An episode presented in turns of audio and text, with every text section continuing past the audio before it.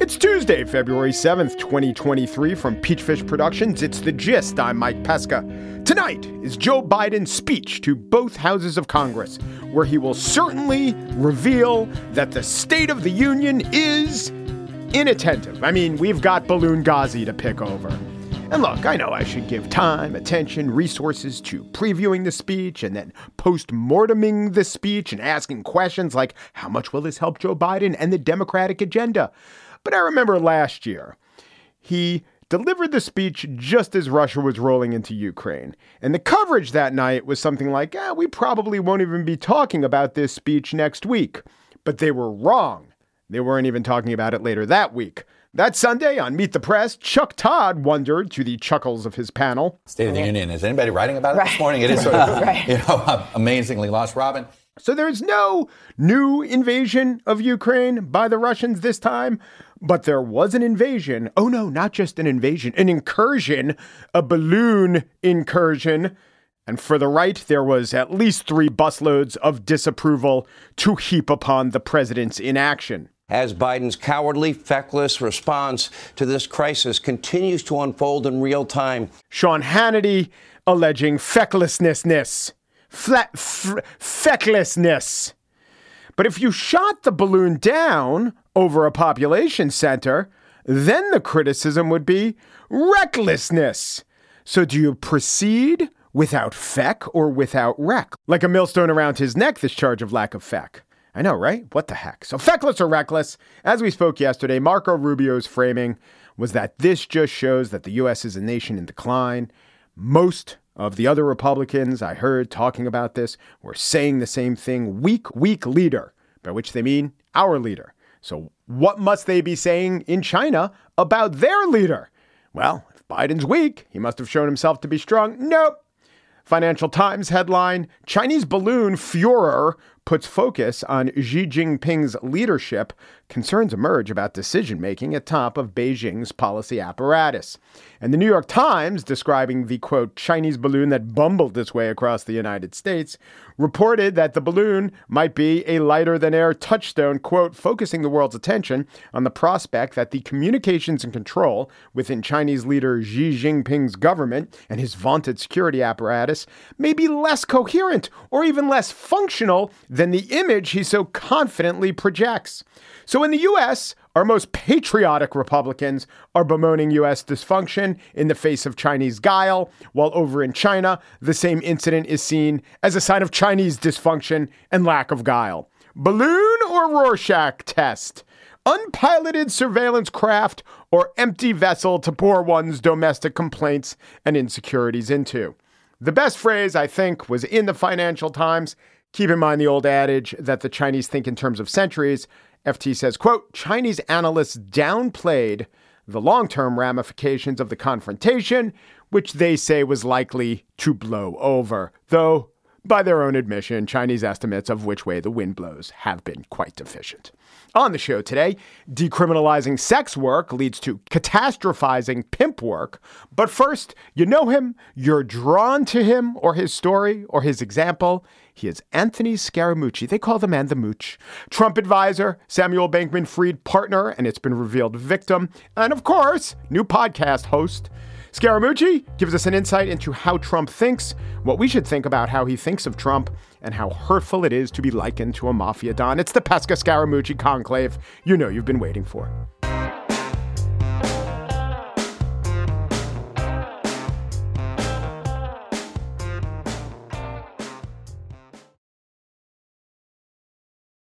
He's a podcast host, a former White House official, author, investor, self promoter, force of nature, and also, and this designation is unique among just guests, he's a unit of time, 11 days. The Scaramucci, Anthony Scaramucci, joins us to talk about Cover Story, the new podcast, and his career.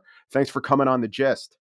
Hey man, it's a you, you. First of all, you have an amazing show. I love listening to you. You're fresh and authentic and I love the fact that you describe me as a self promoter because aren't we all self promoters from Long Island? Sean Hannity, Mike Pesca, Anthony Scaramucci, Rosie O'Donnell, Howard Stern. Or, yeah. Howard Stern. I mean, come on. Who could be more promotional?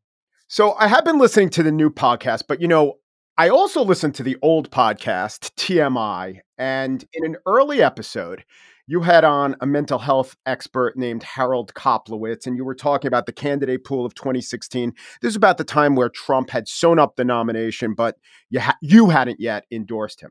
Koplowitz says that he was very disturbed by Trump's thin skin. He thinks it's a terrible quality in a person and a candidate. And you rebut Koplowitz and you say, you don't think he has thin skin. He's just a good street fighter. And that's a tactic that worked for him. So, looking back on that, what was going on there? I would say you got it wrong, but was there was there some sort of uh, self motivation? Yeah, no, no, no. no I mean, I, I love I love Dr. Koplowitz. He's way smarter than me, but like you know, and you know this from the grit of Long Island, and you know where you grew up and where I grew up. You know, there's different types of smarts. There's street smarts. There's intuition. There's academic smarts. Trump, okay, it does not have a thin skin, and people can say whatever the hell they want. I can prove that he has a skin like armadillo. He's gone through tabloids. He's gone through lawsuits. He's been grinded by the media for 50 years uh, it's a tactic, it's a feature, it's not a bug of his personality. He actually enjoys it, but what he is is a fucking bully. Okay, now that's different from being a thin skinned guy. Okay, so he's a bully. So if you're hitting him, he's going to get into a counterpuncher position and hit you back like 20 times. Okay, to show you who's boss. Okay, now I love that because when he started a fight with me, I know how to deal with bullies right? So I mean, he completely immediately boom stopped the fight with me. Once I, you know, first shot was I said he was the fattest president since William Howard Taft. I know he hated that. I got knocked off of Twitter for 12 hours because you can't fat shame people. And then he came back at me, and then I said, "Geez, you're getting old," because I know he hates being fat and old. I said these retorts are like lame. You know, you, are talking to a fellow New Yorker. I'm not Ted Cruz. You're gonna have to come up with better retorts. And then I smacked him hard. You want to hear what I said to him? I said I spoke to Stormy because she was on the Bill Maher show with me, and everyone's got a nickname, and your nickname is Tiny Trump. Okay, and so we know that's why you're over masculine, and that's why you're wearing the high heels, and you have the orange war paint on, and all that stuff, because you're hiding from you know what the Italians would say piccolo pisciatelli. You know what I mean? The poor guy, right? once I did that, Mike, the game was over. Okay, because what happens with bullies like Trump, they will fight back and they'll get nasty until they meet up with somebody that's ready to fight with them and ready to take them on. Okay, so so what what was should have said is that due to his narcissism and due to his intellectual lameness, he should never have been in that position. And somebody like me or General Kelly or Jim Mattis or uh, Mike Pompeo, Kellyanne Conway, we uh, as responsible people, more normal than Trump at least, should have never supported him. So I have to own that for the rest of my life, and I do. And I've apologized for that, but I can't go back on that. And I would say to anybody listening to your amazing podcast if you've never made a mistake in life, shell me and throw rocks at me. But if you have made a mistake in life, I hope you at least respect me for owning my mistake and being accountable for it and then I did go after the guy when he was the sitting president of the United States, the most powerful person in the world. I was hitting him as hard as I could hit him on every national television network that there was, uh, okay, to try to prevent him from getting reelected. I want to unwind a couple aspects of your answer. One is mm, not to get into semantics, what counts as thin skin and what doesn't. And I take your point that if what we count as thin skin is how much does it bother him, it doesn't. Yeah, I, I believe that it doesn't really bother him in, in his soul for reasons of, I don't know how in touch with any kind of emotions he is. Fine, putting that aside. What I think Koplowitz was saying is it's a very bad quality for a leader, and I subscribe to this because you allow yourself to get distracted. And rather than keeping your eye on what's important, if anyone comes after you, you feel obligated. You can't stop yourself from going back at them. And so it might not bother you, but it totally undoes your agenda. You're 100% right about that. And if that's the point that Harold was making. But overall, it seems to a rather bad quality, not just in terms of morals, in terms of leadership people shit on me all the time. They write nasty things about me on Twitter. They, you know, they try to mischaracterize me in reality shows. They'll and it's it's fine. You know what I mean? At the end of the day, if you're in the public domain, you have to expect that. You know, it's like Danny Amendola became a friend of mine because we were on the Special Forces show together. And I said to Danny, you know, he said, well, politics, man, it sucks. You get your ass kicked. I said, Danny, you put a helmet on in the NFL, you get a concussion. Guaranteed, unless you're the punter or the kicker, you're going to end up with at least one concussion in the season. And, and my point is if you go into politics, you're going to get defined, you're going to get two dimensionalized, you're going to get caricatured. I guess the only issue that the Cuomo's have and the Scaramucci's have is that they go after the Italians hard. Hard, man. You know, they say shit like I'm a mafia don. I was Tony Soprano on the Potomac. I was a Jim. I was a Gym Tan Laundry, Jersey Shore cast member in the White House. Uh, uh, I've been called a Guido, Slickback. So they don't do that for blacks. They don't do that for Jews, right? Because they got uh, Anti Defamation League, NAACP, all this stuff. They don't do that. But the Italians, for whatever reason, they can come at you with the racial invective and the racial slurs. And by the way, I'm a big boy. You know, I'm I sit on the Columbus Citizens Foundation and these guys are upset with the Sopranos and this, that, and anything. I'm a big believer in the First Amendment. No problem. Say whatever you want. But but at least the, the problem is you can't reciprocate. Like I said to Reverend Sharpton, what if we had a show on HBO, nine o'clock on Sunday nights? It was called It the Jacksons. And we were up in Harlem, we were shooting at each other. We had spinners on the Escalades. We had gold in our teeth. We had hoes everywhere. We were smoking crack pipes, murdering each other, shooting up heroin and we took every black negative archetype, every black negative stereotype, and we broadcast it on HBO, 9 to 10 o'clock every Sunday night. You guys would be marching on Washington, marching on Washington, not the Italians. No problem. Let's go. We can take it. And and and I'm just mentioning it and observing it. Um, but I'm a big boy. I can take the beating, and Trump cannot take the beating. But he's not taking the beating because he's thin skinned. He's taking the beating. You know, he's because he's a bully. See, and, and I think your point and maybe Harold's point is leaders should not be bullies. A leader, good leader should be tough, no question, but they have to love humanity. If you're going up against Vladimir Putin, you got to be tough, but you also have to demonstrate that you love humanity. That's why I'm, I'm, I'm, I'm upset with DeSantis. Don't fly to people to Martha's Vineyard. Don't fly them there because they're, they're people. That could have been my grandmother. Don't fly them to Martha's Vineyard. And then he'll say to me, Well, why shouldn't I fly in the Martha's Vineyard? They're flying, you know, Joe Biden's moving the people all over the country. Okay, two wrongs don't make a right. You're better than that. Great leaders don't do that. Great leaders, they they win the people in the intellectual marketplace of free ideas. They don't have to do bullying things. Okay, it, it, it reflects poorly on the country, to be honest. It's not it's not the country that you and I grew up in when you're doing shit like that when you get called a Guido or a mafia don or subscribing to concepts of omerta, does that actually uh, offend you ethnically, or is it more that you see the injustice that these sort of slurs can't be directed at others? Yeah, it's, it's, a double standard. I laugh. Hey, I named my restaurant the Hunt and Fish Club. I named it after John Gotti's social club in Queens because I said, if you're going to stereotype me, let's go with the full Monty. And we'll have the full Monty, name the place the Hunt and Fish Club continue to stereotype me. I got no problem with it. Okay. And, you know, Stallone said something in CBS Sunday morning. He said, Well, you know, for 50 years they thought I was a mobster. I never played a mobster. So I'm now finally playing a mobster. He's on Tulsa King, right? My my my my point is I don't care, Mike. I don't care. I'm just bringing it up to emphasize we're in a weird culture now. We have a cancel culture. Uh, you can't say certain things about certain people. You can't use certain words. But you want to steamroll an Italian with negative invective and stereotypes, no problem. That's still you have license to do that. I'll just note that you know the Sopranos and and uh, the Godfather were made by Italians, and they're great works of art, and so maybe that that contains some of it. And I'll also note that Ryan, Ryan Lizza, who was the reporter that you did your uh, fateful interview with, he's Italian. Well, no, well, well, not only was he Italian, his father was close personal friends with my dad. They worked in the construction industry out here on Long Island and they met each other in 1967. So we had a 50 year relationship with that family. Okay. And so, okay. you know, what can I tell you? He made a decision. And when he he said to me what he was going to do, that he recorded me. And I said, Well, you didn't tell me you were recording me. Well, it's a one party state, blah, blah.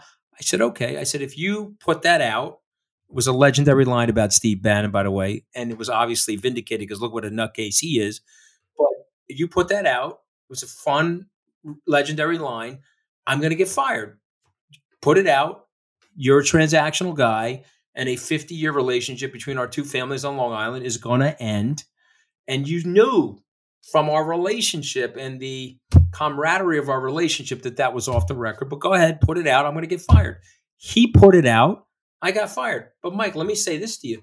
I never blamed him. Blame me. I took full accountability for it. I didn't blame Trump. I didn't blame Kelly. I'm personal friends with John Kelly. I do speaking engagements with him all over the country. No problem. I made a mistake. I did something that embarrassed the president or the office that I was sitting in, and I got fired. That's my fault. I own it. Well, wait, the journalist who your family knew the family for 50 years, he did it to you. No, no. I should have protected myself. If you're if you're sitting in a room with a scorpion and a scorpion bites you, hey, move away from the scorpion. You follow what I'm saying? You got to take responsibility. So I'm not a victim. I own the I own the mistake. I was accountable for it. But yeah, he was Italian and he decided he was going to hurt me. He thought it was important for his career. He's lost three jobs uh, since then. And he's uh, a little wayward in his current job because people don't trust him because, you know, of what he did to me. And, and, and Howie Kurtz, who was on uh, Fox, who's been in Washington for 45 years, said to me, uh, he's never seen a, a, a, White House correspondent do that to a White House official. Like Rahm Emanuel didn't say the f bomb every 17 seconds, but you know they decided to do it to me. God bless. You know, move on. I think probably Rahm's uh, invective was not quite as colorful as you telling telling the world that Steve Bannon performs, let's say, self fellatio. But you know what? You were on the right audio audio fellatio. You were on the right side of history with that one, and maybe he did you a favor getting you out of there. No, God bless. Look at all everything works out. Pesca, let me ask some. Do you believe in God? Nope. Okay, but I'm going to tell you why you should believe in God. You want to know why? Tell me. Okay, I'm going to tell you why. Okay, because Steve Bannon is charismatic, and Steve Bannon is incredibly well read. And if you were listening to Steve Bannon on a podcast, you didn't see him. Oh, you're moved by the guy. But God made him so motherfucking ugly to save the civilization from Steve Bannon. You can't cover up that amount of ugly. You can't. You can't. No matter how many shirts and the, you put and the on. contemporary hobo with the bulbous alcoholic nose, and and and, and so so God put him. He encapsulated him in a carcass that is very homely to save the civilization from Steve Bannon. That is the theological explanation yeah. for Bannon, and you're you've yeah. convinced me more yeah, than you, all those. You should believe in God, man, because God. I mean, how could you not believe in God if I told you that? I mean, come on, God saved us from this jackass. I want to go back. I, w- I want to hit a, a, few things, but you talked about, you mentioned that Trump came at you and you, ta- um, you said he was the fattest president since Taft. Now, that happened in a time of your career when you were post White House, but still uh, a public voice for much of the Trump agenda. In fact, on that Bill Maher episode, you know, seven eighths of what you said was supporting tr- what Trump was doing, but but you did take issue with him, his uh, racist, go back to your home country statements about the members of the squad.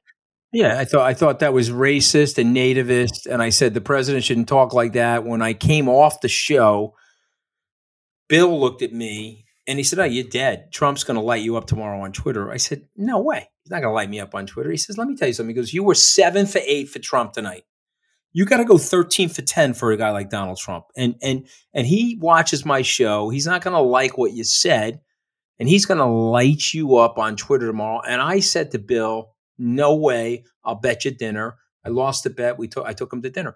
But when Trump hit me, let me tell you something that's very honest, okay? And you can't see what I'm I was as white as the board on my desk or, or as white as the door behind you. I don't care who you are. He was the sitting president of the United States with 150 million Twitter followers. And when he, or 80 million Twitter, whatever the number was, when he hit me, I went white. Okay. I was in Craig's restaurant in LA with my wife and I went white. I got up from the table and I went into the bathroom and washed my face. And then I responded to him. And then what happened to me is that Long Island thing kicked in, and being Italian and growing up the way I grew up, I said, wait a minute, this guy's a bully. Yeah, he's the president of the United States. But Mike, let me tell you the beauty of this country. They still work for us. We don't work for them. If we were in Russia, you could first of all, I've already been taken out. And if we were in Russia, I I can't talk like that. You, you, you follow what I'm saying? But we're here. I do. Okay, we're in a free nation. And so once he hit me like that, I said, okay, let's go. No problem. But doesn't this show doesn't this show that you broke with Trump not out of principle, but because of personal insults? And maybe you've changed and maybe that was No, no, no, no, no, no, no. No, no. I broke with Trump because he's crazy. And I broke with Trump because what he did to me was a sign of that craziness. I broke with Trump because he kept moving the goalposts. But that very show where you gave him lobbed one insult at him, you were defending all the rest of his but, but, hold, but hold on. Let me let me address this. I think this is very important. I should have broken with Trump when he was talking about the Mexicans on the announcement of the candidacy. Okay. But I didn't because I morally equivocated. Okay. I didn't. And and Nikki Haley didn't, and Mike Pompeo didn't. And so we said to ourselves, okay, we're Republicans. What he said was morally reprehensible, but we're going to tolerate it because we like him versus Hillary Clinton. That is completely wrong. I have to own that for the rest of my life. That decision making was born from moral expediency, political expediency, and ego.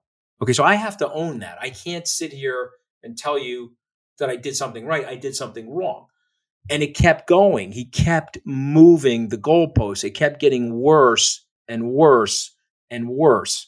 And what he does is he preys on your loyalty, Mike. You're from Long Island. So we don't know each other, but I guarantee you're a loyal guy to your friends. Okay, but loyalty is symmetrical.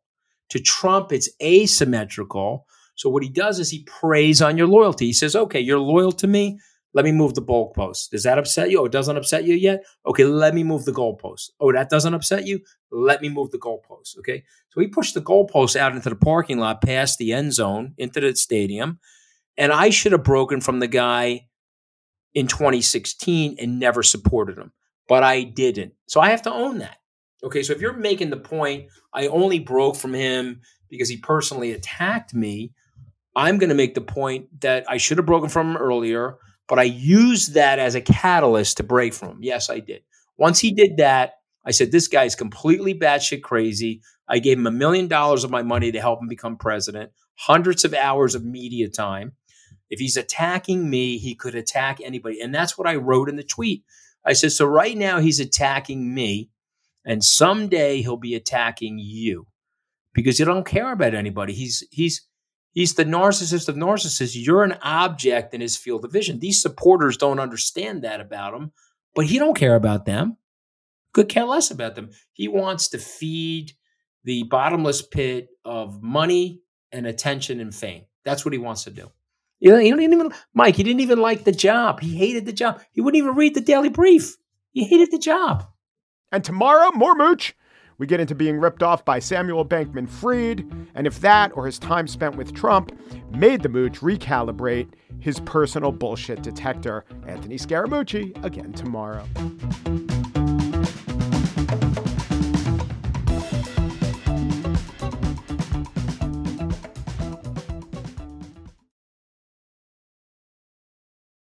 And now the spiel. The growing sentiment to decriminalize sex work has led to a consequence that few in the city of San Francisco seem to have anticipated. It's that if sex work is no longer prosecuted, then sex work will no longer be enforceable as a matter of law enforcement, because law enforcement will no longer be involved in regulating sex work, policing it, if you will. As a result, neighborhoods and streets where children and families live have become open air markets of sex workers parading their wares. The residents living on Capp Street in the Mission District talked to the local Fox affiliate. Violence of the pimps that they not only intimidate the women and manhandle them aggressively, they also sometimes intimidate the neighbors. ABC also reported, quoting residents who didn't know what to tell their children as prostitutes were having sex on the front steps of their houses and their houses were being broken into. We have a sanctioned red light district on Capp Street. We see women walking down the middle of the streets pretty much naked. Um, the line of bumper to bumper cars all towards three o'clock in the morning. It looks like the Las Vegas Strip. Fed up with what they say is a lack of action by city officials and SFPD, five residents agreed to share their stories. They fear for their lives and asked to remain anonymous. I'm scared. I'm scared of the pimps. The sentiment was shared by many of the all anonymous residents that ABC talked to. For now, these residents say they're trapped inside their homes until something changes. It's like every night, pimps and prostitutes come and take our street hostage, and neighbors are shut in. San Francisco police cite Bill SB 357 as the reason they're unable to stop this from going on. Sponsored by San Francisco based legislator Scott Wiener, and signed by Governor Gavin Newsom, this bill repeals a provision of California law criminalizing, quote, loitering with the intent to engage in prostitution.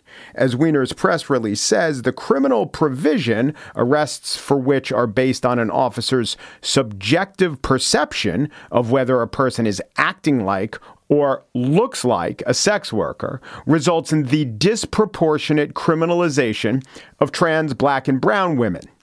Maybe but you know who else looks like sex workers? Sex workers.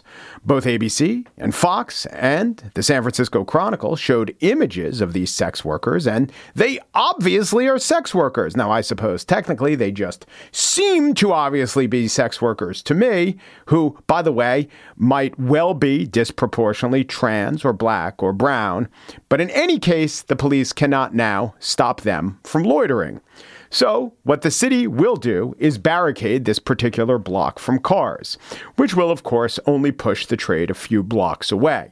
So, a new set of residents will regret what might be the overall laudable goal of legalizing what was once called prostitution.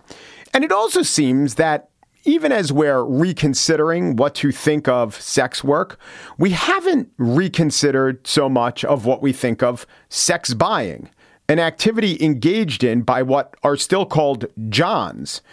The customers are not sent to sex consuming school. It's literally called John School, and it is a condition of criminal sentencing. So in San Francisco, it's the Johns versus the Karens. Most of us, if not all of us, don't really have a problem with the sex workers or even their business itself. It's really the fact that this is a residential neighborhood. In all actuality, these women, like the one quoted here, they're just mothers and residents who don't want their neighborhood to become a red light district. They're not Karens. I was just making an hilarious joke, but it has a point. That just as we're making efforts to destigmatize prostitution by not calling it prostitution, we still continue to stigmatize, or in fact, newly stigmatize, those with concerns by inventing derogatory labels for them. Maybe there's a permanent amount of judgment that any one society possesses and it can only be redistributed, never lessened. In any case, the big villain isn't the sex worker. It's not even the person on the street who doesn't want to be beset by sex working. It's the pimp. And by the way, that label is still the pimp, not sex management. One effect of the success of the shifting of blame and stigma away from prostitutes, sorry, sex workers, such that we don't even say prostitute, we say sex workers, is that more blame than ever is laid on the pimp or the shadowy and possibly imaginary apparatus above the pimp. The idea of sex trafficking has become something of an obsession, occupying the place of concern that prostitution itself used to occupy. So, what's happened is you see the phrase and the idea of sex trafficking everywhere, often untethered to the reality of how widespread it really is. It's become a QAnon trope. It's become a big right wing talking point, even apart from QAnon. This is Super Bowl week when sex trafficking stories and supposed statistics are rampant, but impossible to verify. In fact, they're not even hard to rebut. What I would like is a more methodical approach to all of this, less emphasis on changing words and more on thinking out ramifications. Advice to the advocates of the world. When you ask for a reform, and it's a pretty big reform, and the reform happens, and the situation is shocking, appalling, or just bothersome to the citizenry, media, other elected officials, you've got a problem on your hands. And of course, you'll always be able to use phrases like just growing pains or change is hard, but also maybe you should anticipate that radical reforms will bring with it radical outcomes. That was the point of radical change, but the outcome won't always be in the direction of progress as you define it. And rather than blame moms and homeowners with a distaste for being thrust into a pop up outdoor brothel, have a bit of a plan beforehand. Anticipate that this is going to happen and that not everyone is as on board as the most dedicated among you. Decriminalization is almost never and should almost never be an end goal. What do you have after a crime stops becoming a crime? Decriminalization just means you're not going to be arresting people engaged in activity, but that activity will continue. In this case, people are engaged in a robust, multi layered marketplace. Ask yourselves, what happens then? You might want to think out the consequences if sex workers are as free to work their work as any other vendor, especially considering the guy who runs the coffee cart distribution network or the pretzel vendor syndicate doesn't kidnap anyone or force any worker into a lifestyle they'd never have chosen for themselves. And look, maybe that doesn't happen with every or even the vast majority of sex workers either, but a disturbing number of people are worried about it. Just the very fact of widespread worry can't be discounted. It's a concern and it's part of the reforms that you're advocating for. It seems to me that thinking about how the decriminalized market will function is every bit as important as achieving the decriminalization. In fact, you might want to think about that beforehand. It's not a problem you can forever shunt a few blocks away.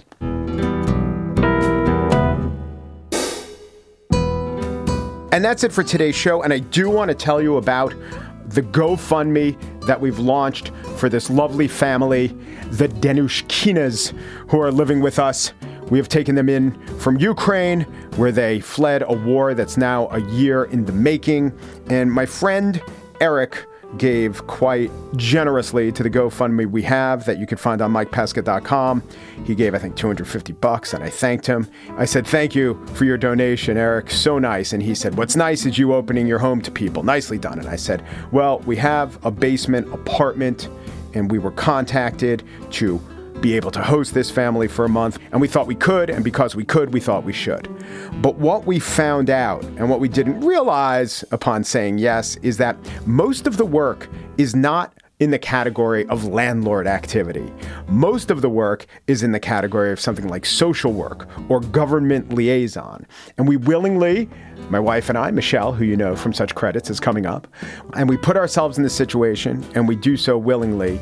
But what we need to do is get the Denushkinas permanent housing. We need to get them to navigate the schools. We need to get them on their feet as Sergei gets his proper accreditation as an electrician. Everyone gets their social security numbers. The two little kids and the wife have one, but the guy who actually needs it to work, we're still working on getting it for him. So that's why we have the GoFundMe up. I've probably gone on too long. Go to mikepesca.com, click on that picture if you do want to donate. The producer of The Gist is Corey Wara. The senior producer is Joel Patterson. Michelle Pesca is social work government liaison for Peachfish Productions. The Gist is presented in collaboration with Libsyn's AdvertiseCast. For advertising inquiries, go to advertisecast.com slash the gist. Um Peru, Peru. Thanks for listening.